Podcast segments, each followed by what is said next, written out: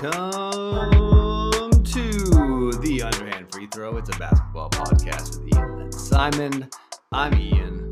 And I'm Simon. And we are continuing with our never ending series on season previews for the coming 2023 2024 season. You know, since there are unlimited teams in the NBA, we will be doing this for the rest of our lives, or at least that's what it feels like right now. But in case there's only 30 teams in the NBA, we're getting into, I guess we haven't really ranked them because we're keeping this purgatory division sort of off to the side right now. Yeah. But all of these teams that we're going to be talking about today are sort of you know play into low playoff seeds at least in terms of how we have them compared relative to our predictions. And just a reminder that we're we're we're basing our predictions off Vegas odds, and then we each made our own predictions and sort of aggregated the three scores. So if we're hating or loving too hard on a team, it might be just one of our faults, not the collective opinion, and it might be Vegas's. It might be Vegas. So, I love just pushing the blame off on a and another ent- another entity, a faceless entity yeah. that's not there to defend itself. Yeah, we're really hurting Vegas's feelings. They they really care about what we what we say on this podcast. But I mean, we're we also, we're mostly close to what Vegas said. There's a couple teams we really disagree with them on. We'll get to one that at least Ian really disagrees with Vegas on in this episode, and then there's one yeah. team where we we both are uh, let's just say of a very different opinion than the Vegas odds are on on one of these teams. But we'll yeah. get there. Vegas odds always come across as like extremely conservative, which which makes sense. Yeah. Like there's not really like any like hot takes, but also when teams have been transformed dramatically, or sometimes when there's just like data on a team after a trade from the past season that would indicate that they're going to continue with how they finished the season. I'm surprised that the like, Vegas doesn't really seem to update that much, unless it involves like the Knicks and the Lakers. Like they like mm-hmm. I just feel like it's always better for them to like boost their odds a little bit just for pure betting reasons because it, those are very different betting markets than everywhere else. So, anyways, yeah, we will will if we have weird rankings, we will defend them, but we will not be defending Vegas. They they have to be held accountable for whatever bad takes they have. Well, Vegas. if they have bad takes, then people make money. So, I mean, yeah, in a, true, in a way, true. there is an accountability system built in. Yeah. So yeah, we're about like we're kind of about we're about at the midway point right now. You know, we yep. sort of we got we got we we're done talking about teams that are lottery locks or sort of like going to be fighting for the play in. These teams are going to be playing fighting for the playoffs. And there will be at least one team here that I think some people will be upset about. But this next team I feel is not too controversial to start off with. And that's if you want to just get right into it, this is the Atlanta Hawks.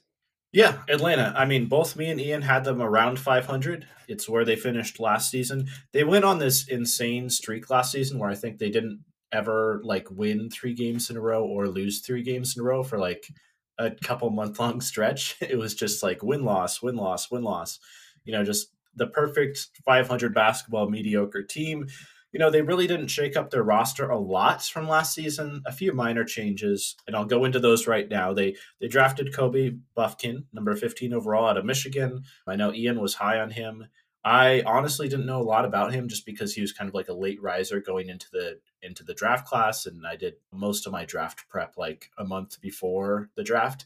So unfortunately, a couple of the guys who were like really late risers into the first round, I didn't watch as much footage on or anything. They drafted Mouhamed Gueye out of Washington State, my guy there in the second round, and then Seth Lundy, who was kind of an NCAA tournament standout. He played really well for Penn State. And then just like a couple of really minor moves, you know, Wesley Miller, Wesley Matthews, Patty Mills for bench depth. They extended DeJounte Murray, so he'll be with the team long term. And what I thought was like a really good deal I believe it was a yeah four year, only about 120 million or 114 million dollar deal. You know, so under 30 million a season for a guy who's you know a very quality starter. I thought that was a bargain. And then of course they did trade away John Collins for you know not a great return, chump change. But John Collins did really struggle last year, and he he did have a couple of guys behind him that have shown promise. You got Saddiq Bey and then Jalen Johnson at that those forward spots who can fill in, you know, now that the John Collins role has been cleared out. Yeah, there's a. I mean, this is this is a funny team because two years ago they did really well in the playoffs. They they, they mm-hmm. beat the Knicks and then they very surprisingly beat the Sixers. with that infamous, you know, like Ben Simmons passing up a passing up a dunk to to dish off controversy that sort of like really kickstarted a bit of a like dark era in in in Philadelphia 76ers. So Trae Young had had this kind of rising status as kind of a Reggie Miller type bad guy for for a lot of like legacy franchises like Knicks being the Knicks and Sixers. Those are two fan bases that if you could become the enemy of, I feel like that's a like they're going to really boost your reputation with how much they're going to hate you. And I feel like those both those franchises or those fan bases love to hate. So for Trae Young, that was just like a, a great moment. And then they just kind of came back and they totally underwhelmed. And and they haven't really managed to capture that magic since. And I'd say Trae Young's like standing around the league has really diminished since then. They traded for Dejounte Murray before last season, and that was like a they, you know they gave away a lot for him, which is you know great that they signed him to the contract that they did. I would say that one of the things about them though is that this Trae Young Dejounte Murray backcourt has not like been the immaculate fit. I feel that a lot of people were hoping that it might be already. Like they're already like Trae's played better without Murray on the floor, and they yeah. were kind of just neutral ish, like a little, just a, a, little, a slight negative with both guards on the floor. And conversely, Murray's really more effective on offense when he has the ball in his hands too. He's not I mean, he's he's gotten okay as a spot up shooter. Like he's passable, but you know he he's at his best making things happen with the ball in his hands. You know, he's an attacker, shot creator for himself. And you know, when we saw him at his peak in San Antonio, or like the best season he's had so far to date in the NBA when he made the All Star team, Dejounte Murray was just allowed to run never-ending pick and rolls. Yeah, with Jakob Poeltl to his heart's content and and really go off. Now he was still like he was still very high usage in Atlanta. Like, you know, he took 17, he took 18 shots per game to Trae Young's 19. So it's not like there's this like big gap there. They're definitely like a point was made by both Nate McMillan and Quinn Snyder to make sure Dejounte Murray had the ball. But yeah, there was a whole lot of it was a bit of a your turn, my turn offense with neither of them mm-hmm. offering a, a ton of of of you know a ton of impact or just really activity when they weren't holding the ball in their hands. And then on the defensive side of things, it's like I don't really see that Dejounte Murray moved the needle in any like huge meaningful way. Like he's you know he's a good defensive guard, but he wasn't out there like if people felt that he was going to be this puzzle piece that helped them become close to a league average defense, it did not work out. They were the 22nd ranked defense in the whole league. Well, the other thing about yeah. he's really a good like playing passing lanes, you know, stealing sloppy dribble guys with sloppy handles stealing the ball from them. Like he's more of a chaos creator than he is like a I'm gonna go guard your best wing and lock him down because yeah, know, he's Deontay a disruptor. You know, he's he's big for a guard. You long. know, he, he's long. Yeah, he has good length. He can contest shots, but he is pretty slight. You know, there's not a lot of physical strength there. Yeah, and and and paired with Trae Young, who is you know his defense often gets described as a piece of tissue paper yeah. this backcourt was not like forming some sort of chicago bulls level point of attack system there. Yeah. and then behind them there's like there's some defensive pieces on this roster because i so like to be clear i always felt the path forward for atlanta was continuing to be an elite offense which they still mostly have tried to do especially after getting quinn snyder in there. And you know they did finish the the season as a top seven they're the seventh ranked offense which is very good like but the defense is 22nd, and behind that that slight backcourt, DeAndre Hunter has been a adequate defender, like a good defender, but not a great one that he was drafted mm-hmm. to be. You know, he's kind of drafted to be the next coming of Kawhi Leonard. And that he's been fine. I, I, I like DeAndre Hunter's game, but there's uh, it's not exactly like jumping off the page or being a huge impact guy. Clint Capela is starting to slow down a little bit as a rim protector, but behind him they have Onyeka Okongwu, who's a monster defensive presence in his own right. But Clint Capela is kind of needed on there because Okongwu is not a lob threat for Trey Young, and you kind of have to have that lob threat for the offensive system to work. And for what and for whatever reason, John Collins was just forbidden from ever like playing that rim running role, no, no matter what, and that didn't really change as soon as Quinn Snyder got there. So that was a strange kind of phenomenon in general. We'll see if John Collins like pops off again in Utah, but there's a lot of him like standing on the corner. Something you said about these other like the guys that are going to play more because John Collins isn't there. There is a I don't want to quite call it addition by subtraction because I don't feel these players are necessarily better than John Collins. But with what they were having John Collins do, the role he was playing in their offense, there's a bunch of players that can probably do that better. Because like I mean, I think that, yeah, they're going to be better than John Collins if John Collins is asked to spot up and he's shooting below 30% from 3. you know, if that's yeah. his primary role in offense. Like that's not that's not a valuable piece and like yes, we all agree that that's not the right way to use John Collins necessarily, but of course, you know, if you're designing your offense around Trae Young and Dejounte Murray, John Collins is, you know, your third or fourth consideration. It's not figuring out how to get John Collins involved that's at the top of your priority list.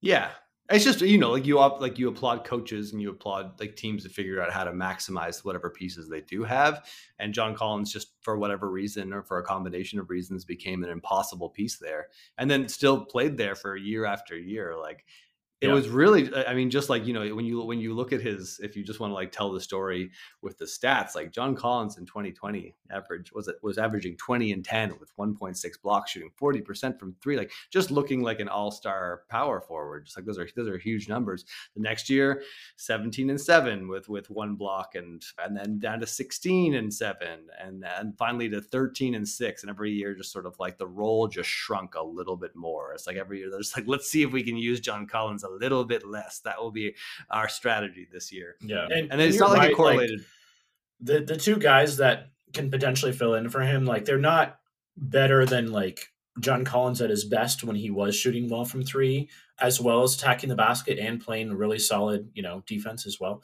Because with Saddiq Bey, he's going to be a better spot up shooter than John Collins was last year, but he's not the same defender and definitely not the same athlete you know, and then Jalen Johnson, you know, that is a pretty incredible athletic package that he has available. But at least so far in his career, he's he hasn't been a good shooter. So it's going to be difficult to grease the wheels offensively with him on the floor. I think there's three players in competition for John Collins' departed minutes, and that the other third guy's AJ Griffin. You think he's going to be playing the four? I think that they're going to. I mean, play... yeah, with a, in a four guard lineup or you know a three guard lineup with one forward, sure. I mean, I also just think that sometimes DeAndre Hunter is going to be called the four. I think there's going to be a lot yeah. of like one big two guard, two wing lineups. Yeah, and honestly, the Hawks were, you know, I know Bogdanovic missed a lot of last season with injury, but he was he was incredible in the playoffs and kind of later in the season as well. So finding ways to get him on the floor more often, which is hard if Murray and Trae Young are all playing in the high 30s minutes wise, unless you play all three of them on the floor at the same time. So those three guys plus Hunter plus a big, you know, I'm sure that Quinn Snyder will try that.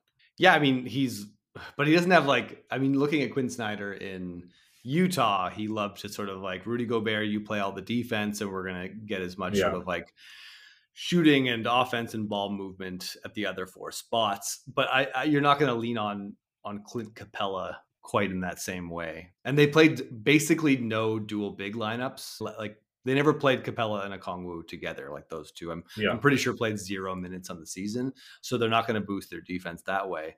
But they've got an interest. It's like the forwards, but like it's very divided between like the guards, the forwards, and the bigs on this team with very little positional versatility. I do think you can play that three guard lineup some with with Bogdan Bogdanovic, Murray, and Trae. They also got the aforementioned Kobe Bufkin. We'll see if he mm-hmm. plays. Mm-hmm minutes this year. I could it, it could kind of go other ways, but he, he goes into the season as like at best the fourth guard. Yeah, I'm sure he'll play some. I mean, is he going to have a role come playoff time? Probably yeah. not if everyone's healthy, but you know, sometimes I do, rookies surprise you.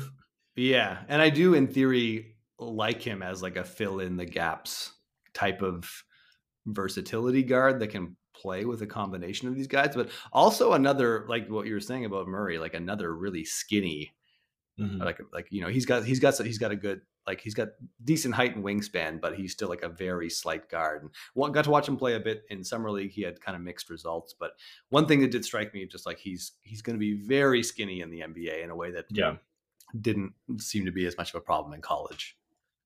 I think the one thing that we can kind of take heart in a little bit is going into the playoffs last year. You know, Boston was favored to win the series against Atlanta fairly handily in five games there's a lot of talk about you know Boston's wing depth being very problematic for Trae Young and for Murray, the small backcourt, just being able unable to overcome that. And you know, to some extent, that that's appeared to be true in like the first two games of that first round series. Atlanta did struggle coming out of the gate. Trae Young especially had a terrible game in the first game, but you know, overall, like Trae Young's efficiency wasn't incredible in that series. He shot, you know, right around 51% effective field goal, but he did put up stats and the rest of the team played pretty well as a result of like how much attention the Celtics paid kind of to the two lead guards. So, I mean, that I think gave me some hope for this offense under Quinn Snyder, especially if it's going to be just like focused around Trae Young the whole time.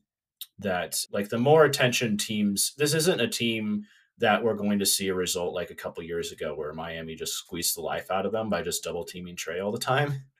Quinn Snyder's figured out a way to get other people involved and take some of the pressure off of him. And you know, in the end, like that was a competitive series. You know, it it went six games instead of five, and in Game Six, there was you know up until the last couple of minutes, there was like really question over who was going to win that one. So I I agree completely. I think Atlanta acquitted themselves very like held themselves held their own really well in the playoffs. And I thought it was just coaching for the most part. You know, just yeah. just being able to get the ball out of trae's hands and help him out a little bit. Whereas the previous year against Miami, they really weren't able to do that. Yeah, and they got they got versatile offensive contributions too. Like it was all like you said, built around the sort of attention that that Trae Young was able to get. But like DeAndre Hunter played like very well, and everyone was able to sort of like score and and play their role. They had a bit of a hard time scoring in the paint against Boston, but like they, I mean, they, they put up 115 offensive rating against like one of the best defenses in the league. So that's well, Boston last year wasn't one of the best defenses in the league in the playoffs I mean, at least. Yeah, but there were they all season they held teams to 111. So mm-hmm. scoring 115 of them is a it just means that your offense did yeah. well against okay. a defense that was expected to. They did and better than and, expected. Yeah, yeah. And I think people had written off like people have been writing off Atlanta for a couple of years. This is not a team that has found the equation yet though. Like no. if there's an equation to winning around Trae Young, they still haven't quite figured it out. And I don't know if the roster is currently in place for them to do that. But I would I'd go back to looking at that forward rotation and be like, if something pops from here, if we can get a mm-hmm. big step forward from a Jalen Johnson or an AJ Griffin or a Saddiq, a Saddiq Bey, if one of those becomes a starting level NBA forward and DeAndre Hunter makes like just incremental progress or just even you know, you know if at all that could that's to me the most likely step the Hawks can take this season to, to being a better team. Yeah, I think you mm. hit on it when you kind of question their lack of positional versatility because I think one of the one of the most confounding problems with the Hawks the past couple of years is they have a really hard time, you know, plugging the gap if something goes wrong without opening a new hole somewhere else. Yeah. You know, they can improve their defense, but if they do that, you know, the offense drops off or the playmaking drops off or you know it just becomes stagnant but if they have all of their best offensive pieces out there they're giving up a lot on the other end and they really struggle to balance that there's just not a lot of force on this roster is what one of the things that I don't like about it. Like they're they're not a super good rebounding team. They're not a team that like draws a lot of fouls. Even even kind of Trae Young fell off a little bit as a foul drawer last year they don't they just don't have like a lot of people that are collapsing the defense and putting a whole lot of pressure on it. Everything is like kind of solid rather than sort of like something that really threatens the defense. Obviously, Trae like a lot of when it wasn't Trae Young, when Trae Young wasn't playing well and he played awful to start the season, a lot of yep. possessions will be like, well, let's see if Dejounte Murray can like get off a decent mid range look against the shot clock at the last second. And he's kind of good yeah. at that, but that's like not what you want your offense to like devolve into constantly sort of thing. So Quinn Snyder's an amazing coach. He's an amazing offensive manager. I think we will get to see the Hawks performing to their best, like we saw them finish the season on offense.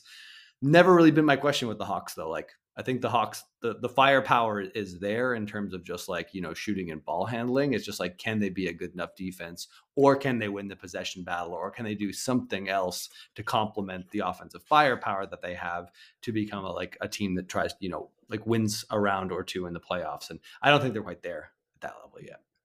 Yeah, I mean, we both have them around a 500 team. I think the main thing that would change that, uh, to me, Jalen Johnson is the guy that has the highest upside on this team because his ball handling ability and defensive versatility at that size is pretty special. There's just, I mean, inexperience is a big inhibitor for him. And yeah, the just the lack of the jump shot, I think, are the main things. But you know, I mean, this is a guy who has a similar physical profile to John Collins, but is able to drive and kick and find open teammates as well on top of that. So, I mean, that's a pretty enticing player profile. I'm just wondering if you if like uh, if it's going to happen on the Hawks just because like unless he takes some strides with his jumper, they're going to have this kind of awkward thing of like what role what role is Jalen Johnson playing with the starting group or whether they find a where they have right. off the bench because just like but you know paired in the front court with like with yeah. a Capela or an Okongwu, what's Jalen Johnson doing in the half court? I mean, his ability to move the ball and not be a ball stopper, I think, makes his lack of a jump shot a little bit less worrying than it was in the case of Collins. But yeah, I mean, ultimately, you're right. You you do need the floor spaced around Trae Young for this offense to be effective. And they've got really good shooters that aren't like you know like AJ Griffin is like an amazing shooter, and yeah. had some stretches this past season where it was like you know, I mean, Hawks fans got really excited, but but they didn't quite realize that he's still a, a to, like a less than a zero on defense still. This group of forwards like Saddiq Bey and DeAndre Hunter are two big time draft crushes of mine, and AJ Griffin and Jalen Johnson are are two guys that I you know hated on extra. Was like you know had them way way below where other people had them in the draft. So I'm like, and I don't, I don't, I'm not, I don't need to be right about the draft. I'm not hoping someone's career goes like worse because I picked them low in the draft or whatever. I also think J- both those players are really interesting, Griffin mm-hmm. and Jalen Johnson. And if their games do hit, they kind of like, you know, it's a kind of prospect situation where if they figure out their weaknesses or their or their hits their strengths hit that like flips into a much more exciting player than Bayer Griffin could be. All right, so that wraps up the Hawks, and now we're going to get to the controversial section of our program today, which is that both Simon and I, and not Vegas, so we really have to own this because we can't yeah. blame Vegas for this one, are we're we're low on the Los Angeles Lakers. I know that Lakers fans are ecstatic after a, a, a huge turnaround after the trade deadline last year, a trip to the Eastern Conference Finals, Western, resound. Western Conference Finals. My bad. A resounding a resounding defeat of the Golden State Warriors. Things are, and then you know they uh, they've followed up that success by having a really solid offseason and the Lakers are operating like a like a, a, normal healthy franchise that you know like improves their depth and you know makes smart signings to help the players they have on board rather than just like going to grab whatever the biggest name star they possibly can. So big applause for that. But uh, but yeah, both of us are low on them. We'll we'll get into why, but let's uh, maybe just quickly recap a busy off season for the Lakers. Yeah, I mean a lot of off a lot of off season moves this off season that you know like the Lakers are one of the teams that were getting a lot of praise coming out of free agency. I think a lot of people liked the moves that they made perhaps me and Ian like them a little bit less. Um, People just like activity, right? Like yeah. when your team's doing something, you're so happy, and when yeah. your team's not doing especially, something, when other teams are, you're like you're mad at the GM. yeah, stuff. especially a team like the Lakers, they didn't have a lot of you know cap space to work with after they re-signed their guys necessarily. So they pick up guys who appear to be like you know decent role players for not a lot of money. You know, I can understand where the praise is coming from, but yeah, the they drafted. We get away from it though. The further we get away from it, the more I'm just looking at this list of players and being like, who cares? Like what? Like what was the excitement here? Like, well, let's get some... into them. let's, right, right, and then we can talk about it. Okay, so they they drafted Jalen Hood Schifino after out of Indiana. That was their first rounder, and they drafted Max Lewis in the second round after out of Pepperdine, and then yeah, they signed. Is it three players or four players? Anyway, they signed. Oh yeah, Jaxson Hayes. Taurean Prince, Cam Reddish, and Gabe Vincent. And then they re signed D'Angelo Russell, Rui Hachimura, and Austin Reaves, all to, you know, probably about fair market value. You know, Austin I'd say Austin, they got a great deal on Austin Reaves. Yeah, arguably a pretty good deal on Austin Reaves. I mean, he always, all these young guys who look promising in the playoffs have that like potential bump, right? Because people want to pay them based on what they could be rather than necessarily the player that they have been performing as the past couple years. So yeah, I I disagree with Reaves Austin Reaves on that to one. get better.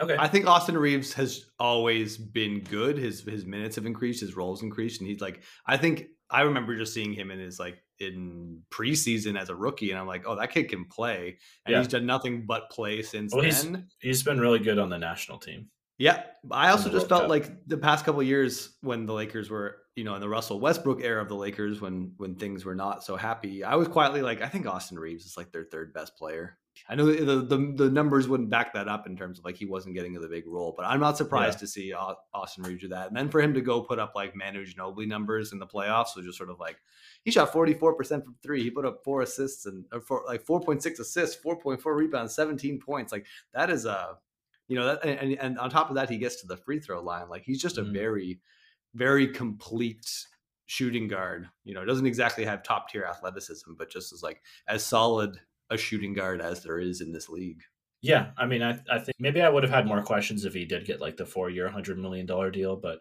I Yeah, mean, that's yeah. still, you know, I, I think he was an undrafted player, or was he a second round player?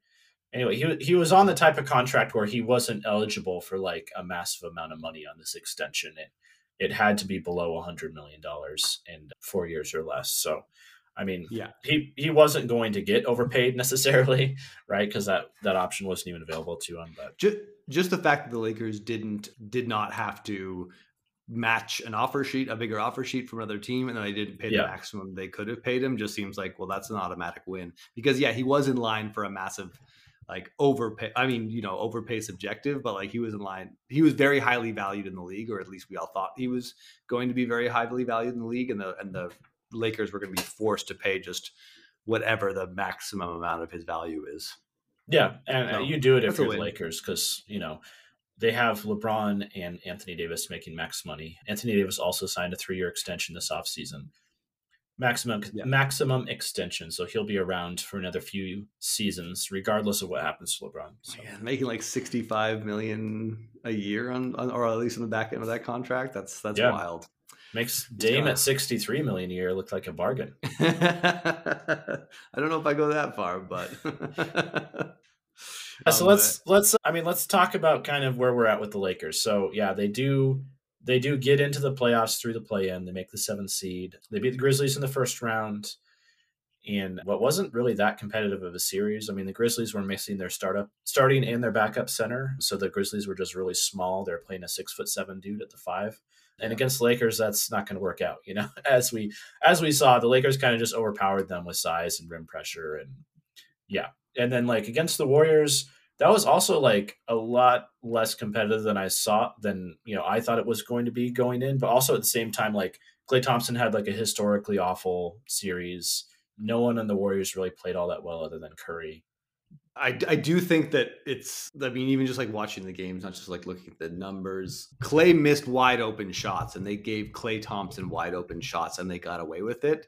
You have to like you have to account the fact like usually giving klay thompson wide open shots even though this is like not the prime klay thompson or whatever like him missing that many open threes is a significant swing in the victory they might have just you know beat them anyways had some of those gone down but like it would have Well, maybe, I but the other thing was the other thing that not a lot of people mentioned at the time. Like so few people were talking about it. I was like watching the games, and then afterwards, I was like forgetting that this very huge thing was taking place, which was like Kevon Looney missed the first three games of the series Yeah. with like a horrible flu, and then he came back and he just wasn't very good. You know? He didn't miss any games, but he wasn't able to play minute. Like he wasn't able to play big minutes. He went. Oh yeah, like, he was playing like a couple minutes a game. And yeah, the Yeah. Warriors that were already this tiny team, even with Kevon Looney on the floor, just had like no size. And also Yeah. like Kevon Looney was like the hero of game seven against the Kings, and he had he was grabbing every single rebound, and he just like had, you know,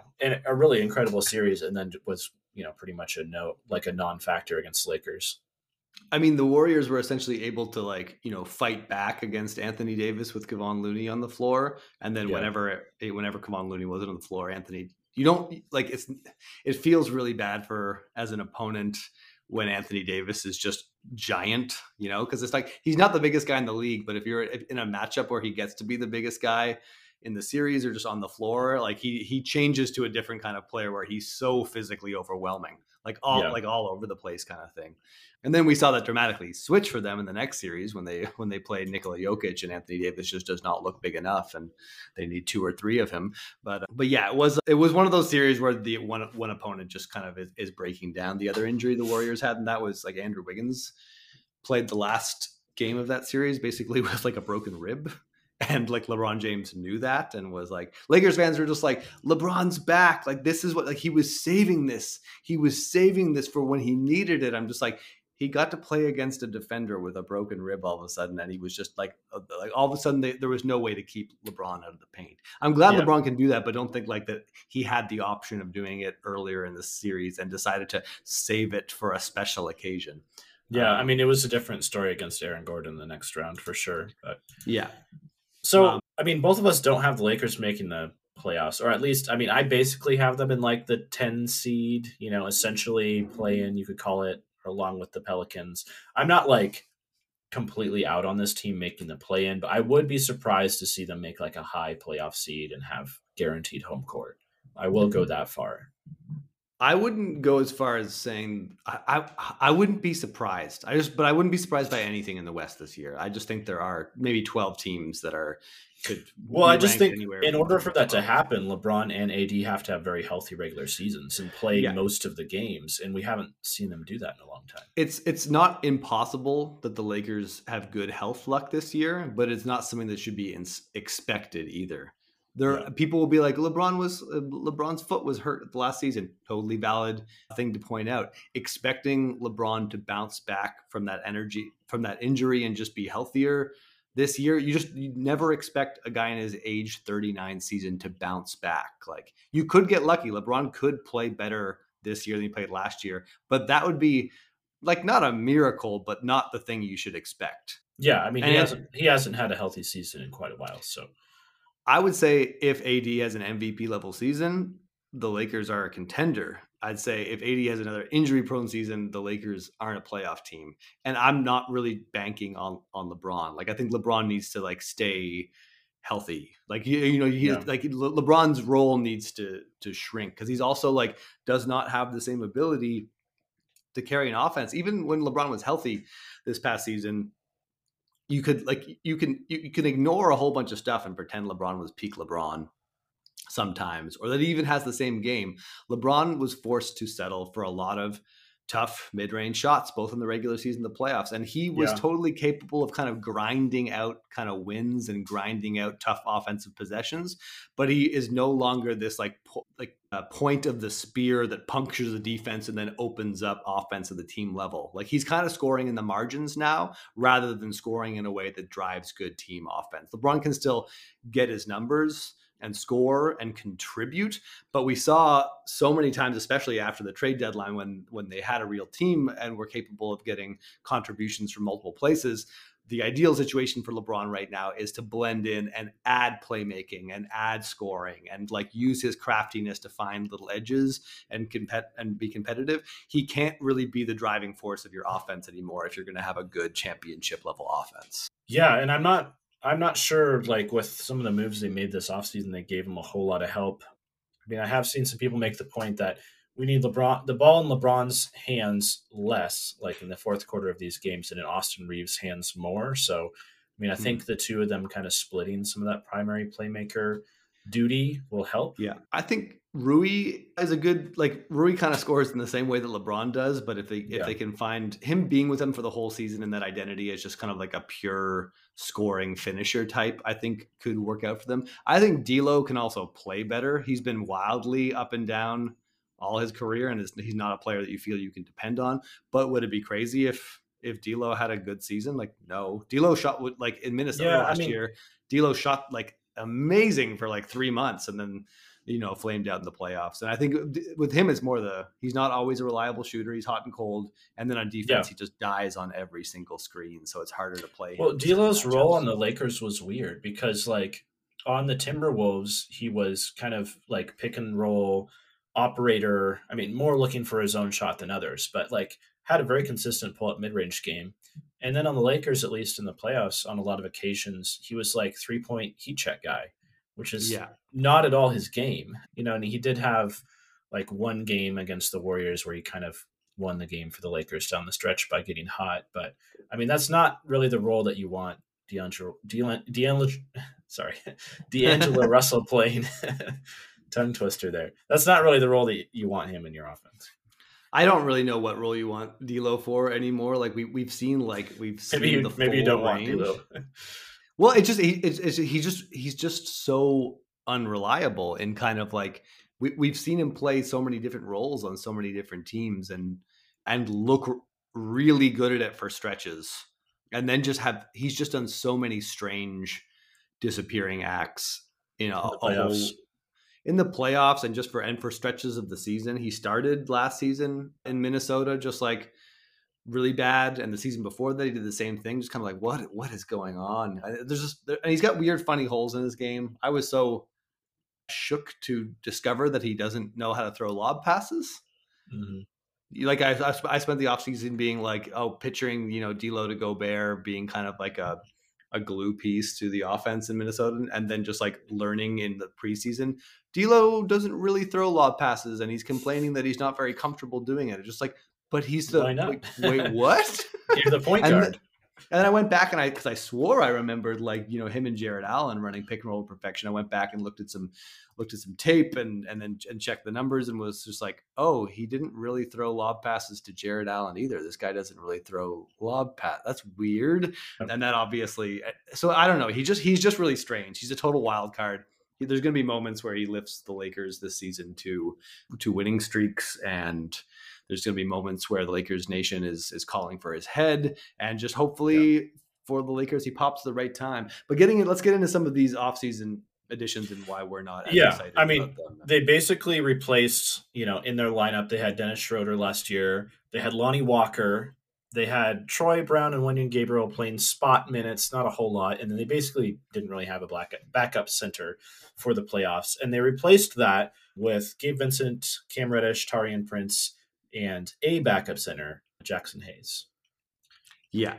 So Gabe Vincent, I get the hype because of the playoff run that Miami just had. And I do yeah. think that Gabe Vincent is like a, a good, solid, all around rotation guard in terms of like he can do a little bit of everything. He can kind of play different roles. I just feel like his primary attributes are like toughness and hustle. Yeah, yeah, but that's that's good. That's a good thing to have. I think what some Lakers fans yeah. don't understand is that like he's not the level of shooter that maybe they saw in the playoffs last year, or at least hasn't been in his career. And he's not yeah. like a, a monster defender either. But I think he's able to fit into a. He's he's a good defender that can fit into a team. He's not the point of attack defender that Dennis Schroeder was for them last year. Um, no. And he's not the ball handling attacker that Dennis Schroeder was for them last year. I, I would say he's a little bit of a better outside, a little bit more of a consistent outside shooter than Dennis Schroeder. They're similar by the numbers, but I trust Gabe Vincent's shooting just a little bit more there. I'm not super excited about Gabe Vincent. I mean, to me, the main signing that they made this offseason that I think is going to have like some impact on their playoff chances is probably Taurean Prince. Just having a yeah. reliable spot up shooter and guy who can defend multiple positions at a reasonable yeah. level is going to be those big. picks I are mean, every team needs that. So yeah, anytime a, a team with with aspirations of being a contender adds another versatile wing that can shoot and defend multiple positions, that is that is a that's a big deal. That's like that. Yeah. And Taurean Prince, you know, got to see him play a ton in Minnesota. You know, he's not he's not a player that lights the world on fire, but what I always really liked about him is just how well he like unlocks lineups. Like it was just always mm-hmm. easy mm-hmm. to play different players around him. Like he just was never in the way of anyone. Like you can play Taurean yeah. Prince with anyone, and he's going to be able to kind of fill a role. He's got he's got a lot of hustle. He's got some injury problems. He's a, he can be unreliable in that way, and he's not like an amazing amazing shooter, but like good enough shooter, good enough defender. You can throw him into a front court with any two other guys, and he's going to find a way to make an impact. So that's really good. They also had Cam Reddish, who's like you you got to see him play a little bit at the end of Portland mm-hmm. there, and some some people are are Cam Reddish diehards. So, any thoughts there? He's a great tank commander if you're not trying to win games. he's also a good point of attack defender. Like he's yeah. disruptive with his long arms and matchups. No, he's really quick. He's super long, and he is actually a pretty great spot up shooter when that's his role in the offense. Yeah. So I mean, yeah, initially when we went over kind of some of the offseason moves some of these teams were making, I was like, I really like Cam Reddish as your eighth man and like I don't know, it it'll take the season to kind of bear out to see if that holds true or not. But I think if he can find a consistent role where he's not because like the biggest thing about Cam Reddish is he just he wants to make things happen with the ball in his hands if it swings to him. And Yeah. often that thing that he wants to make happen is not like making the right extra pass. So Yeah, yeah. Loves to like pump and drive right into his defender's chest, go into a Euro step. Then that Euro step turns into like a bit of like a step backy fadeaway where he doesn't lose Yeah. his defender even for a minute. And then now we're taking that shot. Cam Reddish is also super young still, even though he feels like he's been in the league for many years now. So we'll see if like you know progress is never surprising for young guys. I think it's a, I think it's like a, a perfectly good pickup. At least there's a chance that sort of pops. They also really like what Max Christie looked like in summer. Like a lot, I, I don't really know Max Christie that well. I remember Mhm. being surprised to hear his name called in the draft, but but a lot of Lakers media has been really high on him, and he did look good in summer league. So Yeah, I mean, he was a guy who had some hype coming out of high school, but I think that, you know, I think that his college career, his lone college season wasn't super impressive. I mean, Michigan State's just been kind of odd the last few years where, Yeah. I mean, it, they still have, like, it's very much a Tom Izzo system. It's still a very, like, defensive driven team, but, like, their half court offense is kind of clunky and, and relies a lot on I don't know. I mean, I'm not I'm not a Michigan State expert, but the offense just like leaves a lot to be desired. It's definitely not an NBA style offense. So right, yes, I mean you didn't necessarily see NBA prospect Max Christie exploding in college, but you know it's a guy with some talent. yeah. People made a deal about Jaxson Hayes as well, despite the fact that he hasn't really found a role in the NBA yet. Yeah, he he's has fine. shown just just another energy hustle big. You know. He's yeah, super super tall and super mobile for his Yeah. for his height in some ways, especially like sometimes when he slips to the when he slips a screen and dives to the rim, it feels like he teleports. He's shown some flashes of shooting ability, but in no way consistently. He's shown some impressive stretches as a rim protector. They uh, there's there two seasons ago they were like playing that he, he was part of that kind of like inspiring Pelicans run to the playoffs where they would often play him next to Jonas Valanciunas and you know go dual big and he was able to do some interesting things in that context. But like for the Lakers made a big deal like they wanted to get bigger this offseason especially after they're too small to guard Jokic. And they, they haven't really done that. Like if Jaxson Hayes is the totality of them doing that I, th- I still think it's gonna like you know they have enough size in terms of like you know Jarred Vanderbilt LeBron and Rui next to AD, but if the only player bigger than AD is Jaxson Hayes, that doesn't really seem to add up anything. I guess they also Yeah. they're kind of excited about Colin. They got Colin Castleton on a, on a two way, and Lakers fans liked what they saw from him in summer league. He's like a fun player to, to watch. I'm not really sure whether that translates to him having a role on the team this year, though. Oh man, yeah, I don't know about Colin Castleton. He was kind of like a post scorer in college. Well, he's got a crazy floater hook shot, like like one just like hit like from twelve feet away. He gets Yeah. crazy extension on this thing and, and and shoots at like thirty feet in the air, and it comes down. And he's also he's a good passer. He's like Yeah. a he's like a skilled big man with like decent feet, but probably mobility issues in the NBA level. So it's like not clear whether that's an NBA player or not. But Yeah, I mean, uh, I think he's just he's another guy who's probably a little bit too lanky to be an impactful defensive player right away. yeah, But he's young and it's just a two way contract. So Yeah. I think Yeah. the Reaves and Rui thing are, are like Reaves and Rui being in their roles for the whole season, I think is going to be the most stabilizing thing the Lakers have. But I, I think just to summarize or like, you know, stick to the main point that Simon and I think both feel pretty united on is that like this team goes as far as as AD and LeBron's health takes them, and neither Yeah. of us are willing to bank on on their health. So I'm sorry, Lakers fans, that we're, we're putting them this low. Obviously, they've got immense potential to outplay this ranking and you know get home court advantage in the playoffs, or you know even be a really high seed. But looking at their prospects next to some other teams, I'm just it's it's it's hard for me to feel great about it. yeah, I mean, it's hard to judge teams based on like injury outcomes, but I mean, with LeBron at his age and his history these past couple of years, it's starting to feel like a bit of an inevitability. And then, you know, Anthony Davis has never had a fully healthy season and Yeah, and missing 35 40% of the season is pretty typical for him so this doesn't really feel like betting on like a possible outcome this more just this should be the expected outcome and then you know they have upside if if guys are more healthy than that All right, so the next team up is the New Orleans Pelicans. We were very, very far apart on this team. I have them really, really, really high. So uh, Lakers fans are just going to look at what I just said about their injuries and be like, how you have the Pelicans high. I am hoping for a healthy Pelican season and just had them as a team fighting for home court advantage in this playoffs where Simon and Vegas were a little bit more tepid, but still having that kind of 16 to 17 range overall in sort of NBA. Not not 16 or 17, and there's not even that many teams in a conference, but very more, more middle of the pack based on what they accomplished last year.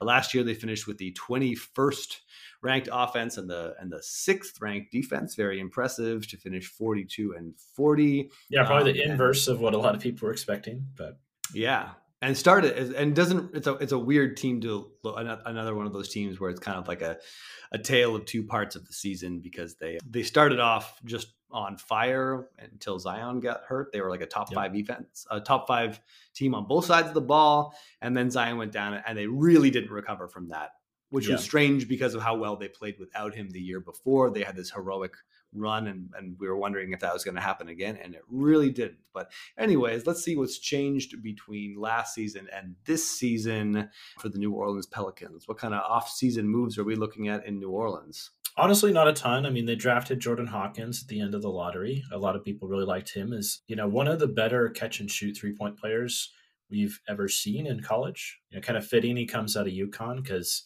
like previously the archetype for that guy was of course, Ray Allen, also out of UConn many years ago. So yeah, in that mold, and then they signed Cody Zeller just for some big man depth, I suppose. And then the the one other thing they did this offseason that seemed to just explode a lot of people's brains was that Herb Jones opted out of the fifth year, sorry, the fourth year of his rookie deal, and he signed an extension for fifty six million dollars. And then I forget if it was Woj or Shams, but someone said, "Oh, if he had extended next year, he would have been eligible for over $70 million. And that, that, yeah, that seemed to confuse a lot of people, but basically it's a win-win situation. Herb Jones gets his money and he gets security a year earlier, and the Pelicans get to duck the. So you're saying apron. people, you're saying people were upset that he didn't sign for more or he didn't wait to sign for more. Yeah, I think it was confusing why he didn't play out his rookie deal and then extend to next year.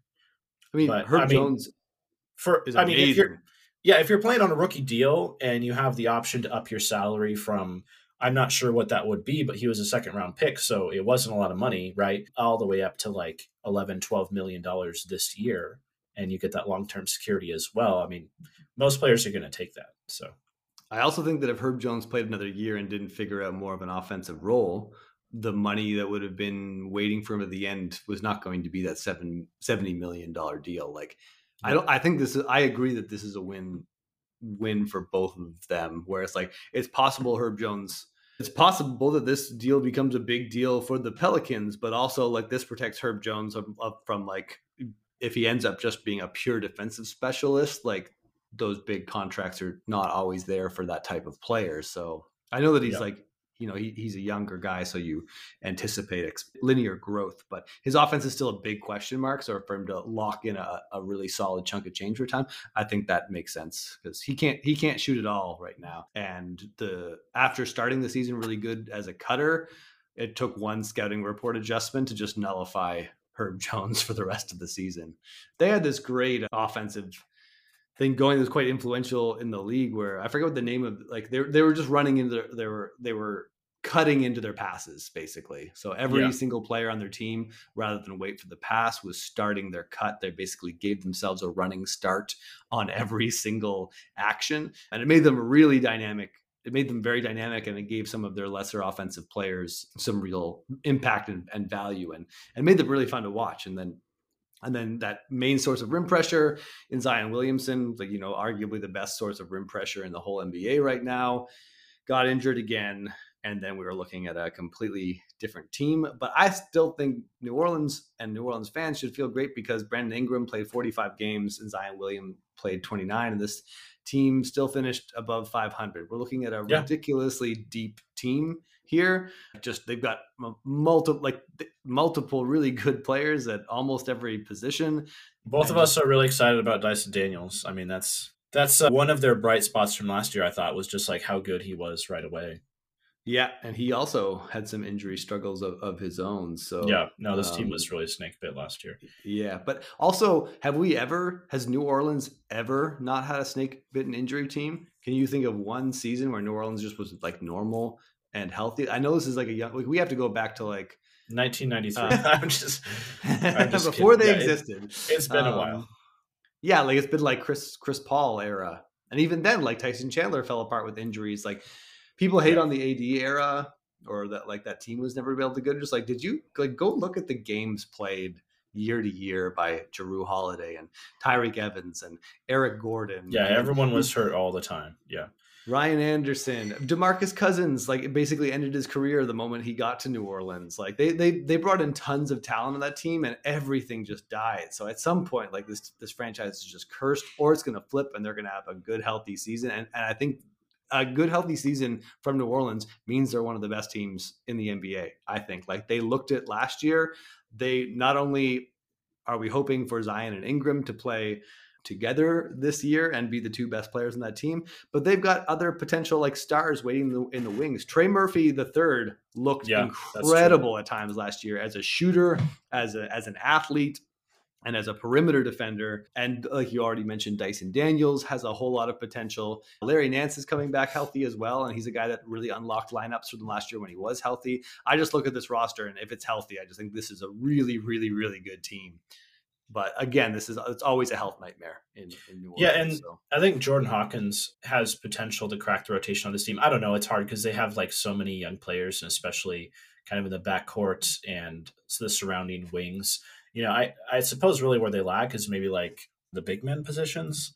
Although yeah. I am I am a Larry Nance fan. I mean, I like I like their their position where they're at with him and Valanciunas for the most part.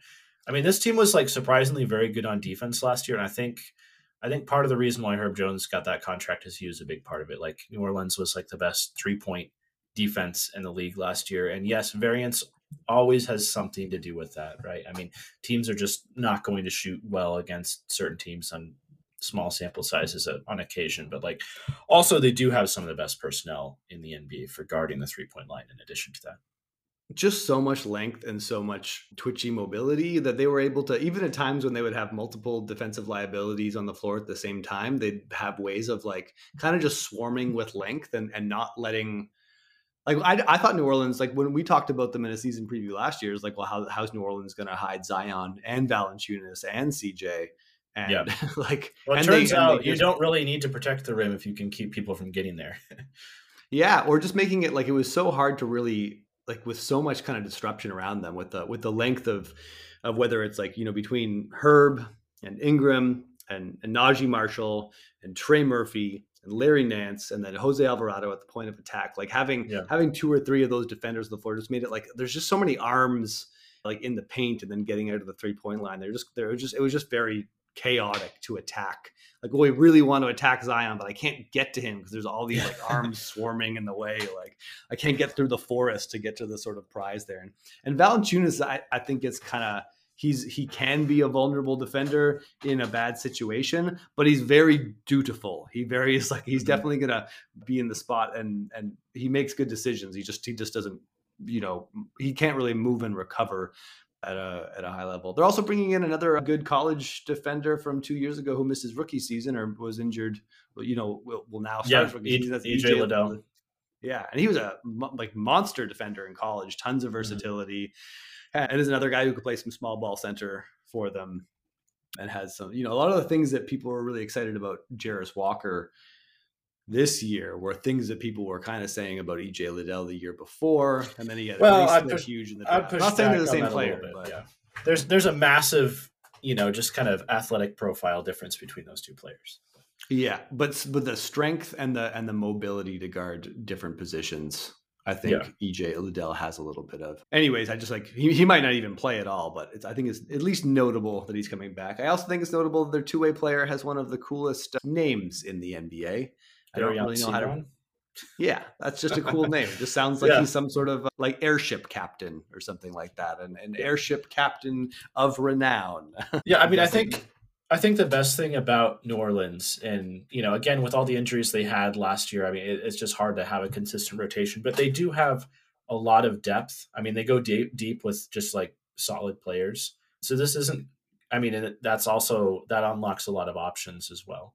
So this isn't mm-hmm. going to be a team that you can confound like in a certain matchup. This isn't a team that you can like figure out necessarily. Yeah. At least, you know, their offense maybe I, I think the main reason why their offense kind of struggled last year is they they kind of have a lack of really high level playmaking. I mean, CJ McCollum does his best. Dyson Daniels is a good passer, but he's like a little bit slow on the take and he's a bit mechanical. And then they have a lot of guys who aren't necessarily like playmaking is their first priority.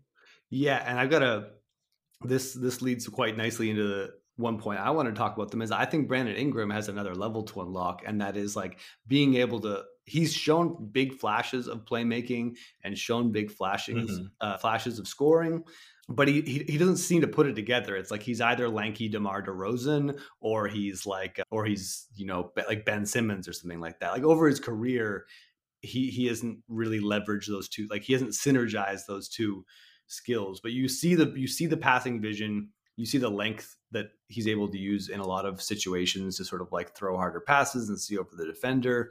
Yeah. But sometimes he's in score mode and sometimes he's in playmaking mode. And I think if he can put those things together, he's just there's a whole other level that Brandon Ingram can unlock and you know maybe make up for some age related decline to CJ McCollum. He had a really he struggled so hard last year. Like mm-hmm. I was excited for like full time point guard CJ for a whole season out of Portland. Well, he had a, he had a horrendous shooting start to the season, and he recovered yeah. a little bit at the end of the year, but like he just couldn't make a shot for like the first month of the year. Yeah, yeah. Sometimes it's like you you draft certain players in fantasy and they're and they're they're holding you back all year, and it's hard to let that go. And CJ McCollum was that for me last year, just checking yeah. his shooting stats every game. It was like, um, oh no, what? Yeah, two for seventeen, like what? Any but Yeah. So I he could he should bounce back. He's not that old yet. He's because this is age thirty two season, I think. So and he's never been a player super reliant on, on athleticism. He is a smaller guard. There's ways in which he could drop off, but I wouldn't be surprised by a bounce back for CJ, and I'm rooting for it. Yeah, I just think so much of their season this year hinges on Zion. I mean, it's unfortunate that they have to be reliant on him because there is a lot of talent on this team outside of Zion. But like to be honest, they don't. I'm not sure if they have a piece on the team that is like dominant in any sense outside of Zion Williamson. Yeah, it's a, uh, everything's solid around Zion. Zion yeah. is 100 percent the point of the, the, like the tip of the spear. He's the, he's what's collapsing defenses. He just he shreds defenses. Like he just like he really is like a a torpedo. And like you know, I'm, I'm picturing those like those bullets in, in Super Mario. They just like come yeah. across the screen and like he just he just there's there's absolutely no stopping him. And when and when you have this like demolition ball just crashing defenses and all these guys that are capable of making plays off that is a beautiful thing to watch. When they don't have that it's more a collection of solid players who can do a lot of things. But even in that like i think if if, if ingram can stay healthy and trey murphy can carve out a bigger role and keep making progress on that like there's like there's there's mm-hmm. ways for them. I would even if zion doesn't play 80 games next season it would be i would love just you know not a season ending injury just sort of yeah, no, I mean, I I hope Zion is healthier this year. I hope the Pelicans are do well, you know, and and make the yeah. playoffs this season. Like I'm I'm always rooting for that. But yeah, I, I was a little bit lower on the Pelicans for you just because than you were, just because I don't necessarily want to bet on Zion having excellent health when that isn't really something that we've seen up to this point in his career. Yeah, I wanted a couple of optimistic hot takes this season. The Pelicans are one of them for me. This the other team is one we're going to get to in the next episode. But any yeah. final New Orleans thoughts before we move on to the next team? No, I don't think so. I mean, even even if Zion gets hurt, and I'm I kind of baked that into my projection of this team a little bit. I mean, I still have them finishing over 500. So I mean, the talent is there. Like the the floor should be pretty high. It's just a matter of where the ceiling goes. Yeah, yeah, I, I have Zion playing 55 games. Like my like hope for Zion is like 55 games and healthy in the playoffs. That's like that would be yeah. a, a, a really good outcome in my mind. So next up, we have a team that is so so good that other teams try to steal information from them. You know, the you know teams really want their entire structure. They just want to establish the bedrock that will allow the success that this team is having. That is, of course, the New York Knickerbockers. Yeah, we had a, a regular regular Watergate security camera footage saw Masai Ujiri in the in the Knicks headquarters in the middle of the night with his flashlight leafing through booklets trying to find draft information. But but it's also I mean it's also funny because it's like it's not really like Masai's not being blamed for it, even though there is that history between right. Masai and New York. But like it's it's like the the coach or the coaching staff that has been like this newly hired the newly hired coach Darko is is is is being blamed for potentially. So it's it's kind of like an embarrassing look for him. But again, we don't actually know anything. Like we're joking yeah. right now. There's been there's been some accusations made. There's there's been a, a lawsuit. Like the, the Knicks are suing a former employee for stealing proprietary information and and what people have said about it is that's trickled up to like the the coach trying to like establish some the game planning systems and stuff like that, which just which just sounds too silly. So I don't like. I, am waiting to see what information, but you know, the lawsuit is legit. It's happening. You know, it's been reported on by Baxter Holmes, so it's a thing. We just don't really know any more than that right now. So for now, it's all fun and games. We'll, we'll see if if we have a Spygate here or if this is just sort of like one of those things where they companies make all their employees sign NDAs for everything and they're not very enforceable. But if information does get sort of like taken or used, they try to enforce it. And then we'll, you know, again, we'll see what happens. So, not a whole lot to report on the New York Knicks off season besides, no. you know, some extensions and they've signed a trillion players to, you know, exhibit 10 and, and, and two way contracts. Josh Hart signed a four year, $81 million contract extension, yep. including a, a team option in, in 2028. But yeah, and Donte DiVincenzo is like their main addition from last year. Yeah, yeah. Stole Donte DiVincenzo is in, and Obi Toppin is, is out. They sent him off to the Pacers. So that's a bit yep. of a fan favorite in, in, in New York. But they so, signed his brother. so, yeah, yeah. I was noticing like yeah, and they got they also signed Obadiah Noel, so they're just really shoring up on players with the same last names of players who are recently in the New York Knicks Knicks front court. I have no idea whether Obadiah Noel has any relation to Nerlens Noel, but I'm going to pretend right now for fun that that he that he is that they're brothers. I mean, the Knicks have a long history of this. I remember when they they signed J.R. Smith's brother once a few years ago. Oh yeah, yeah. It's like a minor outrage because J.R. Smith's brother was you know, taking the roster spot of a more deserving player, but he wasn't he wasn't with the team very long anyway. you got to keep J.R. Smith happy. Yeah. So you know, yeah, without this team, this it was huge. This team won a playoff series last year. You know, mm. beat beat a team that that we expected to have a matchup advantage against them it just yeah. kind of legitimizes their current roster and their coach. You know, we, we, we can debate over how surprisingly easy it was to beat Cleveland because of roster flaws, but I'd rather just kind of give the credit to New York right now and just say like they played a great series. They they, they gutted yeah. it out against against Miami too. That was not like an easy series for Miami. It went went six games, and there was lots of good moments for New York. So I mean, uh, this we we really are living in in the most golden era of of New York basketball since the 90s it's a really good, solid team. It's so weird for the Knicks to just have a good, solid, normal team.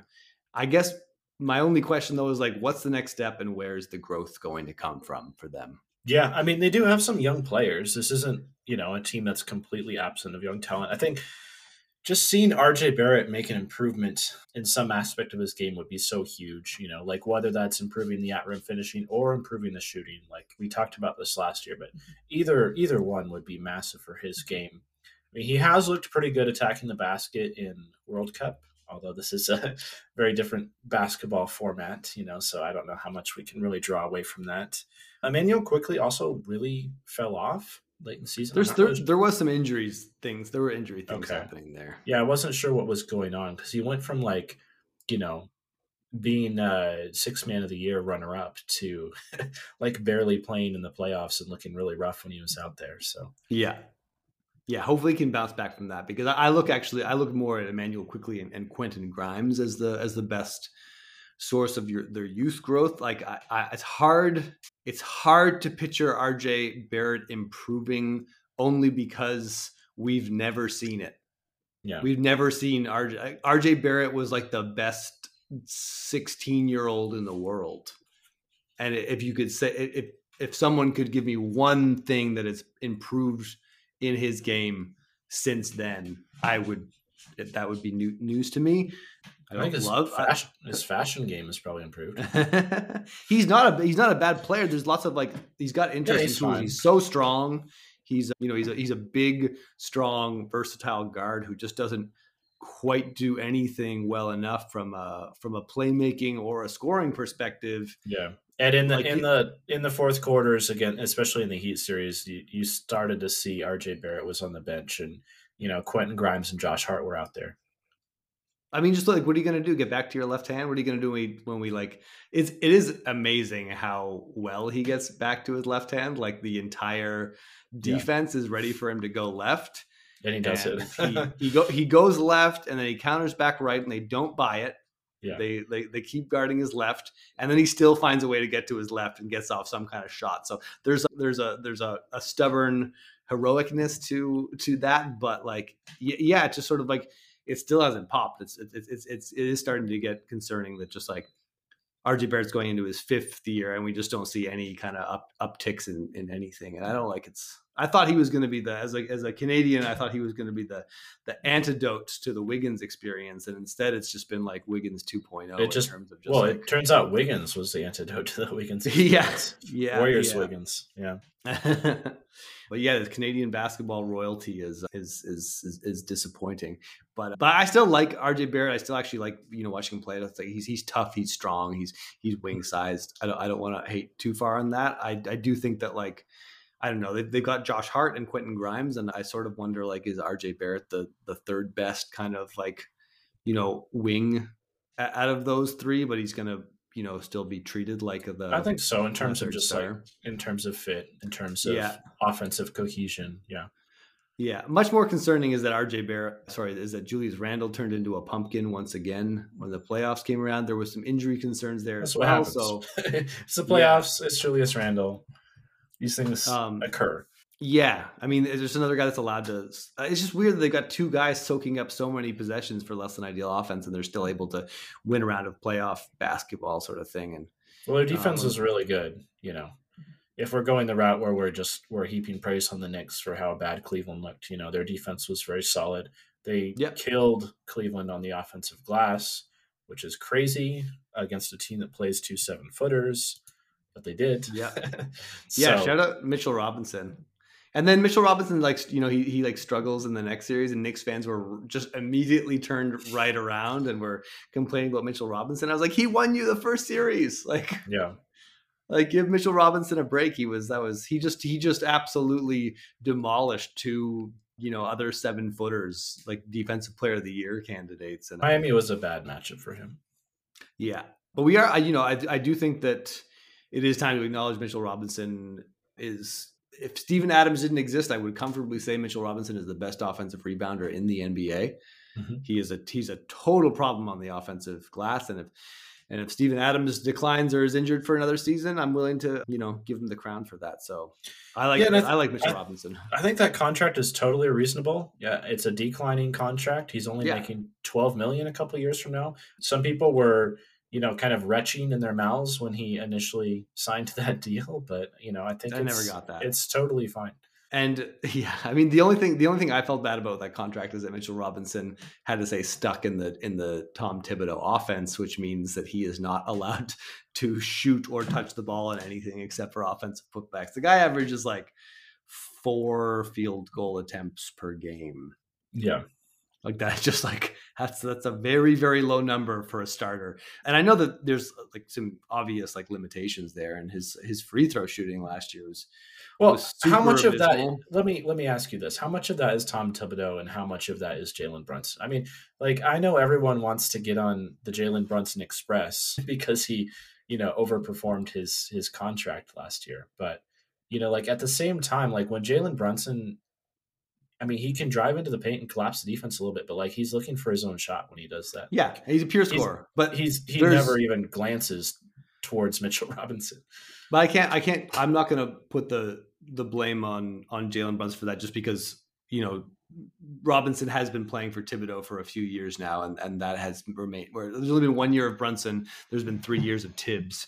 Or yeah. two years of Thibs, and that is he was getting up to almost six field goal attempts, and then Thibs came and it went back down, and it went down. It went down again a little bit. So I don't think it mattered. But yeah, it's a scoring point guard, and I think like th- that's kind of one of the reasons I think like where's the next step and where's the growth going to come from is like it's cool that Jalen Brunson is a resilient playoff scorer. That's one of the mm-hmm. hardest things to be in the NBA is like be able to get buckets against NBA playoff defenses so it's amazing that he can do that. But to me, that's still the kind of offense that bails you out of tough situations, not the offense that not like you know ki- kills the other opponent. And and you know he was still he was still up and down in the playoffs. He was like they, they did manage to turn Jalen Brunson off a couple times. There are limitations, and he doesn't have the counters he needs to just be like you know unstoppable all the time. But yeah, averaging like 28 points per game in the playoffs on on solid efficiency and being able to get to the free throw line a little bit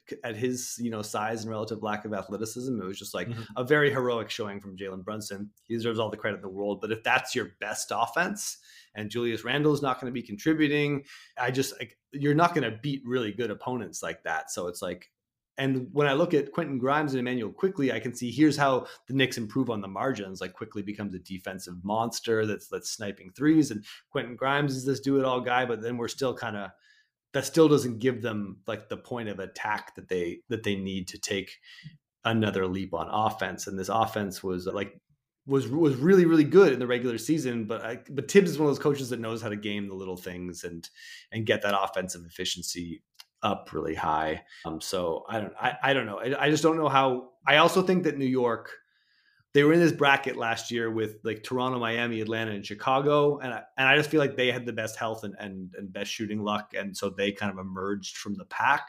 Yeah. Um, but if you played out the season simulation a hundred times, like you know, New York could have been could have been Toronto or Atlanta or Chicago. I still believe um, in the Knicks this season more than I do.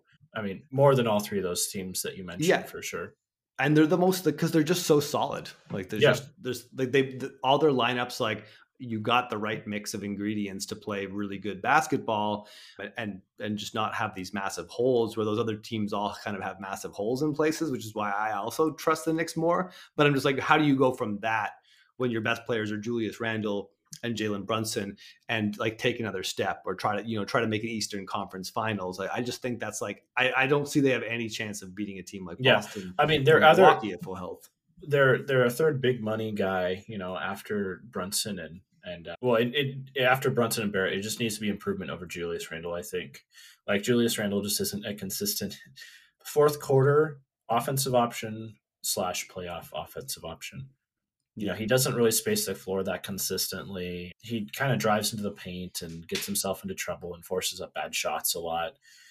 You know, he's he's often reluctant to move the ball, and he's not much of a defensive presence. Like, you know, he's okay. Like he puts up like numbers in the regular season. He's like a minutes eater, but he's not yeah.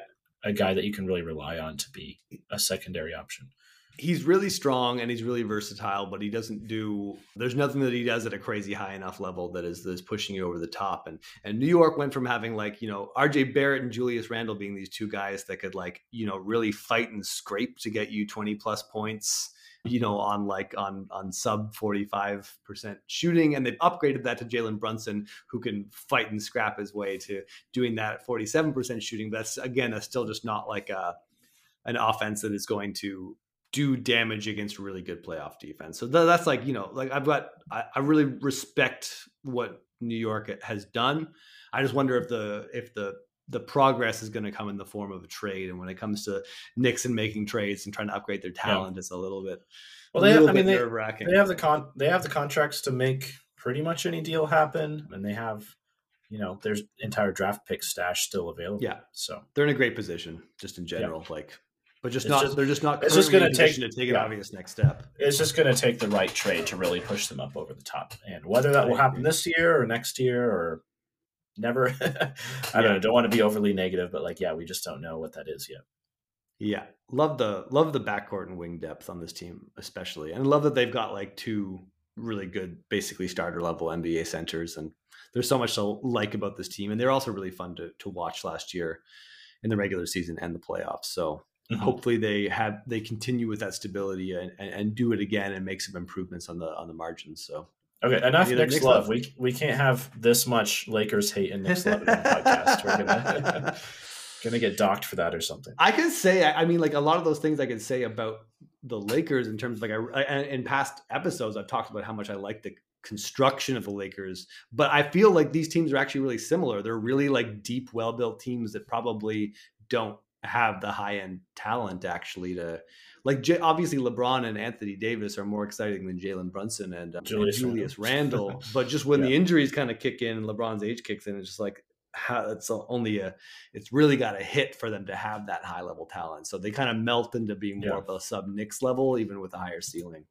Yeah. Any any other Knicks thoughts? Are we gonna get Well, the last it's team? it's time to talk about another really exciting team. You know, arguably even more so than the Knicks. You know, I know I know even Elon just loves it when we talk about the Clippers on this podcast. You just called me Elon. You just Yeah. called me. Yeah, I'm Sorry sorry. about I'm E- Ian Musk. I I'm I having one of those- those I get days those where I'm just not pronouncing words correctly. Or, or, or maybe you called me Elam, like the Elam ending in, in basketball. I think I'd rather Yeah. be, cared, be compared to the Elam ending in basketball than the owner of X. Okay, it is time to talk about the the the, the spookiest, saddest, scariest, darkest hole of the NBA. Am I taking it too far, Clippers fans? We're here to talk about the Los Angeles Clippers or whatever you know whatever's left of them they you know they've got they've got two players who have arguably been top 10 players and like you know like you know Yeah. much like we discussed about the lakers they've got a a whole bunch of other stuff going on I, I don't know how Um, you're how you can be a Clippers fan without you know waking up every morning and just reminiscing about what could have been yeah an alternate i mean alternate timeline where things just went so much better for you. and yet at the same time the clippers are clippers fans are totally still kind of allowed to be like things are randomly going to work out for this year and we're going to win the title like it's still possible it's like the that's what Oh the yeah, there's a couple. NBA riders will still probably pick them to win the title this year because I, I think none will, and that's why, like you know, karmically, this I is think, finally like, the year where this is the year that everyone is is gives up on the Clippers, and they just have weird stability, and things go fine, and they just get to the playoffs and and do the thing that they've been supposed to do since since 2020. The, the only time that they made no they didn't they made it the second round that year right that's they didn't make the conference it was it was yeah they made the conference finals of the following year. Yeah, when they upset the Um, Jazz. Yeah. So, but yeah, I mean, like, kind of where to start. There's so many funny little components to talk about this. Like, I'm just going to say right now, there's no need to talk about the health. We can talk about Mhm. the health when it changes. When Yeah. when when when when Paul and Kawhi aren't aren't hurt. Um, Mm-hmm. We'll talk about that then because that's just the default for now. So we Yeah, some people have been saying Kawhi is going to be ready for the start of the year, but I I personally find that hard to believe. so we'll we're see. also I mean, we're too traumatized to ever believe it. Like the Kawhi, Kawhi will just like you know not speak to us and disappear for three months, and that's that's Yeah. like the Clippers probably have no idea if he's going to be ready by the start Yeah. of the year either. yeah, so. yeah, they don't know where he is. Yeah.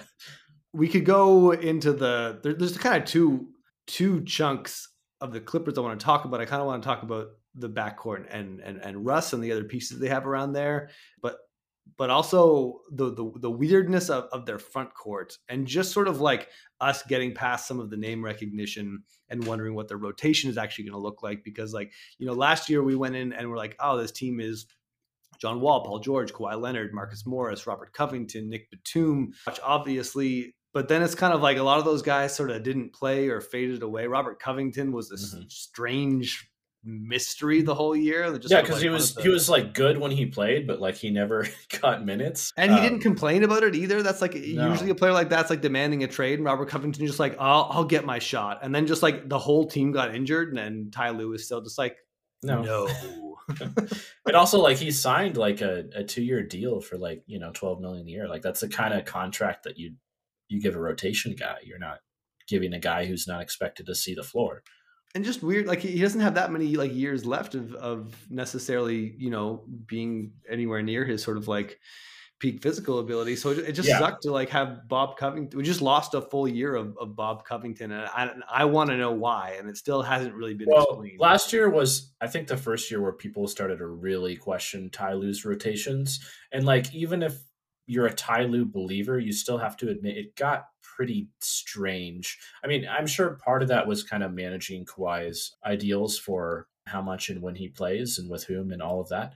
But like at the same like the the rotation was just in such flux, you know, in the second half of the season.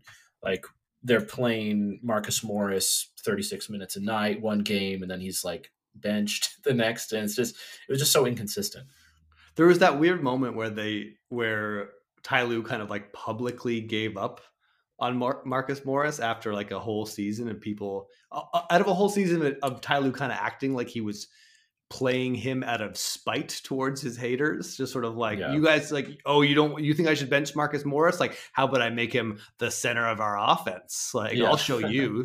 You said something mean about me. I'm going to give you more of what you deserve and and Robert, you want to play Robert Covington? How about I don't even play him when Kawhi and Paul George are hurt in the playoffs, and instead I put out four guard lineups like yeah. against a team that has Kevin Durant. like, how about I get yeah. Zubac and Eric Gordon to guard Kevin Durant? Like, anyways, things got really wacky. I th- I do think Ty, you know you can defend Ty Lue saying like that he had no stability to build a real rotation about and that's just that's that's true. Like Kawhi and Paul George uh, and and you know John Wall last year, like there there was no stability to build on. But then, given the context that he had, he just made such strange decisions that it was like aggravating for Clippers fans and non Clippers fans alike. So I kind of I'm trying to look past all these like older established names that are still on the roster and be like, mm-hmm. okay, this team, it's Kenyon Martin, it's Kenyon Martin Jr. and Terance Mann and Amir Coffey. Like those are like like I, for whatever reason, I feel like those guys are just gonna they're gonna be around and they're healthy and they're gonna be playing minutes because I have no idea what Ty Lue's gonna do with the rest of the team. So I feel like I wouldn't be surprised at all if that's sort of where the major like if major contributions came from somewhere in the kind of younger back end of the rotation. I think yeah, I think Norm Powell will be a mainstay. Yeah. If we're just we're just talking about guys beyond the two stars that are probably going to be a regular part of the rotation whether or not they're healthy. I mean, obviously, Hutch will be in there. Plumlee will play some, you know, probably play more in the regular season than in the playoffs. Yeah, I mean, I was really skeptical when they both signed Russ as well as Plumlee because I'm like, oh, they have two true centers that are like non shooting threats, and then they want to sign Russell Westbrook. Like, this is interesting. But what ended up happening for the most part is they just didn't really play Plumlee a whole lot and they didn't. They only gave up like a second round pick for him, so that that didn't end up being a huge deal. I mean, we didn't really talk about what they did in the offseason. They did draft Kobe Brown out of Missouri. Kobe Brown's really fun. I mean, I don't know if you've seen him play, but he's just like I don't I don't even know what the right comp for him is. He's like this very roly poly dude uh, who isn't particularly you know fast or explosive or anything but like he's a really good shooter he's a really good passer he's a really good cutter he's just like this super toolsy offensive player and then on the other side I, I have questions whether he's gonna you know get down the court to play defense in time you know to like set up to kind of receive the other team but i mean yeah. it should be fun kj martin's really fun he's just this yeah. like high flying athletic you know, menace. He's really undersized as kind of like a big, but like you can you can play him in just kind of like a super small ball lineup and just like he can just be a vertical spacing threat. Totally. His shot's been really inconsistent, which I think is the main reason why Houston was like so willing to just salary dump him. But like he's definitely very talented and he's still a really young player, but he wasn't happy with his role in Houston, so they wanted to move off of that. I mean, other than that, for like mainstays, like I'm sure Marcus Morris will continue playing this year. I'm sure, but, like, but will he? Like, he was basically cut at the end of it. Like, you know, he was he was not yeah. in rotation to end the season, and it was like, and which is weird because Ty Lue was like his biggest fan. Like, they were like mm-hmm. they were bros. Like, you know, the, a buddy cop comedy was about to come out. But Ty Lue just has this weird thing where, like, if a if a young player is really showing signs of being highly promising and effective, Ty Lue just doesn't want to play them more than like 20 minutes a game. Yeah, and that's but then but then he gets forced to and still finds a way not to do it to not do it. Yeah, it's really hard to know what the Clippers are like. There, it feels like there's been this like slow roster turnover. Like it feels like the Clippers never changed, but like a couple years ago when the Clippers were a little bit more of a healthy team, they were kind of this like this this sort of three and D team. It's everyone was a really good pull up jump shooter, and almost everyone was a really high level defender, or was able to at least like you know switch a lot and, and, and stuff like that. And now there's all kinds of non shooters on the team. Like you already mentioned, the kind of like Russ Zubac Plumlee thing. You mentioned, you know, Kenyon Martin. There's kind of like there's a wider variety of, of players on this team, and I, I really have no idea what the rotation looked like. I picked them, I mm-hmm. think, to make the. I, I, I was high on them last year. I don't know. I, I had them mm, like a, maybe finishing two or three, or even like winning at the regular season, losing to Denver in the Western Conference Finals. But that was based on this idea that like you know Batum and Covington was and playing big roles, and they kind of didn't. Now Batum was announced this is his last season. Yeah, he's you know still a really good player that does a lot for them defensively, but it's just this is a murky team to look at. I kind of like Russ coming back. He does give them that again that like point of attack on offense to kind of just sort of like you know get into the paint and sort of start to scramble things and that but yeah. i don't i'm not going to just start simply trusting russ because he had a nice stretch well, I mean, for a minute like he was uh, the one. He was the worst player in the NBA for like the last two years. Like I'm not. well, I know, like, but a huge part of Russell Westbrook's value was like his defensive intensity and consistency when he's on the on the Clippers. I don't. I don't necessarily know if he's going to do that for an entire season. Like it's a lot yeah. easier for him to do that for a short stretch and then for like a playoff run. But I mean, even when he was on the Clippers, like it was an improvement over his Lakers tenure. But even on the Clippers, you know, the shot selection was still bad. The efficiency was still dreadful you know, he, he didn't become like a good scorer on the Clippers. And so. he, yeah, he's still he's still a walking blooper reel. Like he's still just out there like throwing the ball away and falling down and like dribbling into traffic and just sort of like jumping and forgetting to bring the ball with him when he jumps. Like people are like, oh, well, you know, like, yeah, it's tough in the half court, but Russell Westbrook can boost your transition game. I'm like, he's the least efficient transition ball handler in the NBA. He can't, like, he can't like, finish. he, he, can't finish and he can't, yeah. and like he, and he turns the ball over all the time. Like I just, I don't, I don't get it. Like we got a, we got a cool, fun Russ moment, but for people to be like, yeah, that's, that's the new normal for Russ, I think is is a bit much. Yeah, I mean, in the five game series against the Suns, Russ had one good game. He had a couple of games that were really rough, and then he had like you know, game one he had that moment against Devin Booker, but I don't I don't necessarily know that he had a great 48 minutes overall. It was it was more just like a couple of highlights, you know, like a I think if you're going to give Russell Westbrook the ball like that and let him go to work, he's going to have some he's going to generate some highlights. He's going to do some cool heroic things. He's going to put up some numbers, but like th- this is it's not like we're going to win basketball games doing this and and yeah. if the Clippers are going to be good, it's going to involve, you know, those those unhealthy boys being healthier boys and I don't know what that has to do with with Westbrook. And I don't buy the idea of him as a minutes eater either that's going to keep them stable or whatever. I don't know. You know, this is we, we're haters on this episode. I'm just going to like like I don't know if this is just the team the, the like the this this bracket or if or if Simon and I are in a mood today, but like we had a nice little break there with the Pelicans, but we had a well, lot of these these aren't our favorite teams. I mean, yeah. full disclosure here. I don't think either of us is a huge fan of either of the LA teams. So even when we were saying nice things, it felt like I felt like oh, I gotta say some nice things to like le- like le- legitimize our our opinions, so we can so we can give our real true hater opinions. Yeah, of these guys. I've always liked the idea of the Clippers. It's just the reality has been too frustrating for too long for me not to like that not to come out a little bit as as we talk about them. I think like this team has just been very frustrating, and I think Clippers fans know that better than we do. So you know, at least mm-hmm. let's say that we're empathizing with you as far as that goes. And I would love the situation where some of these young guys popped a little bit. They got better health, and this team was was surprisingly unfrustrating this year. That'd be cool.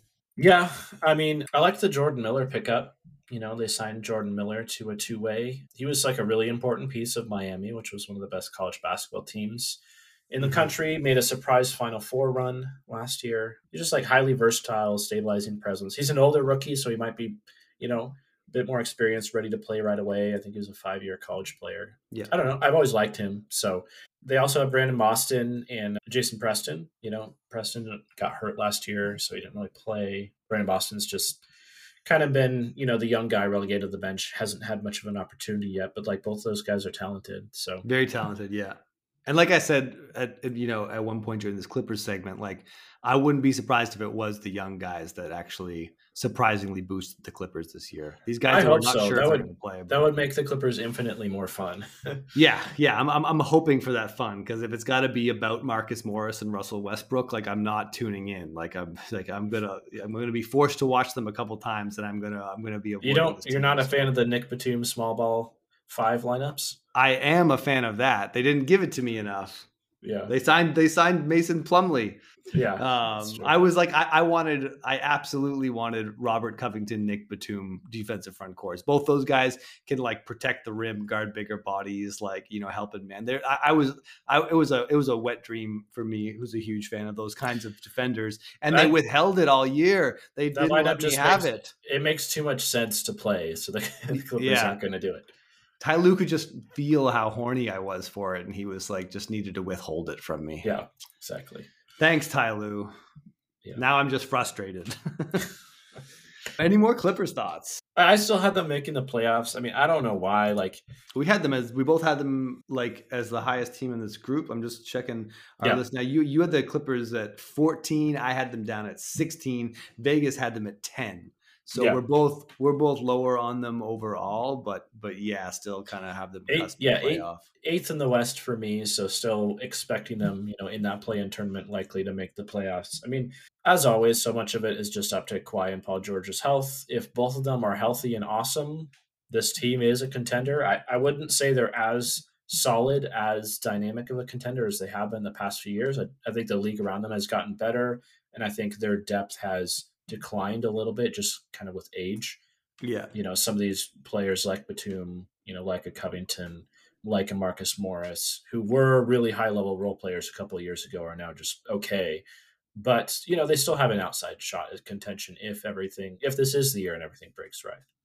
Insane, too, that Kawhi can just like come when he actually does play.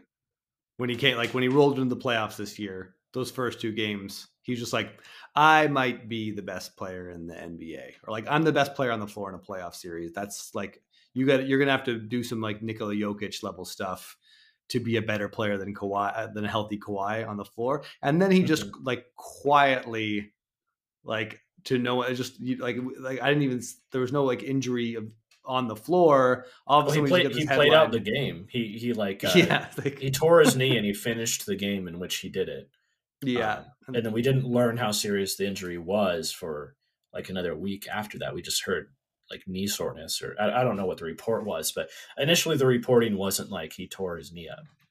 Yeah, it's always the it's always the quiet. I mean, you know, since since that like the Zaza thing those years ago that started all this was was big and dramatic, but ever since then it's always like very quietly, like Kawhi Leonard has yeah cut his head off, but he will he will be he will play in the next playoffs for like it's just you, you'd think there'd be more decline in his game when he was healthy, and when he came back at the beginning of last season, I was like, okay, Kawhi is he's slow. He does not. Yeah, look- it took him a while to ramp up, but yeah, but uh, but he was but still he able to ramp up, and it just sort of like, yeah, still like I'm I'm still like a top five player in this league when you know whenever whenever you get the privilege of, of of, watching healthy me play it is it's it's still terrifying. He's still the yeah. terminator. He put like like the he i like i feel that the clippers would have beat the suns with a healthy Kawhi. that's just yeah, how good Kawhi looked. I guess they were one and one when he got hurt. Yeah but they just they just looked like they had no answer for him with that defense. Like i just i just felt like he was going to do whatever he wanted. Not that like the clip the clippers defense was you know putting up a the Clippers defense overall was was pretty bad. yeah, that's that's the one thing 30s. I think. I think the floor has dropped out of this team a little bit just because their defense is no longer like baseline high level. You know. Yeah, um, they were like a top five defensive team and the best shooting team in the NBA, and we know they're neither of those things yet. So we just don't know what the Clippers are anymore. Besides, like the owners of the contracts of two of the best players in the NBA, who who sometimes w- will play for them. Uh, yeah, yeah, no more Clippers, Clippers thoughts. That's where we're at. And that is where we are going to stop talking about the NBA for today. I'm really like we're gonna we're gonna not be haters in the next chunk. I, I think. I hope so. I, am I'm I'm planning. Uh, we got some teams. I'm extremely. Oh, we got the Timberwolves coming up. I I got that franchise. Timberwolves. I, I don't I don't want to spoil some of the teams to talk about, but there's there's a lot of there's a lot of fun there and less less less LA related drama. Less of these LA teams that, you know, could win the championship next year and could miss the playoffs and both of us expect them to come close to the ladder. So, yeah, we're going to keep spitting these these season previews out. So, thanks for sticking with us. We got enough of a head start that maybe we will get these out before the season if if Simon and I can find time in our personal lives. Doubtful, but we're going to keep trying our best. Yep. Everyone just remember the ball is life. Talk to you next time.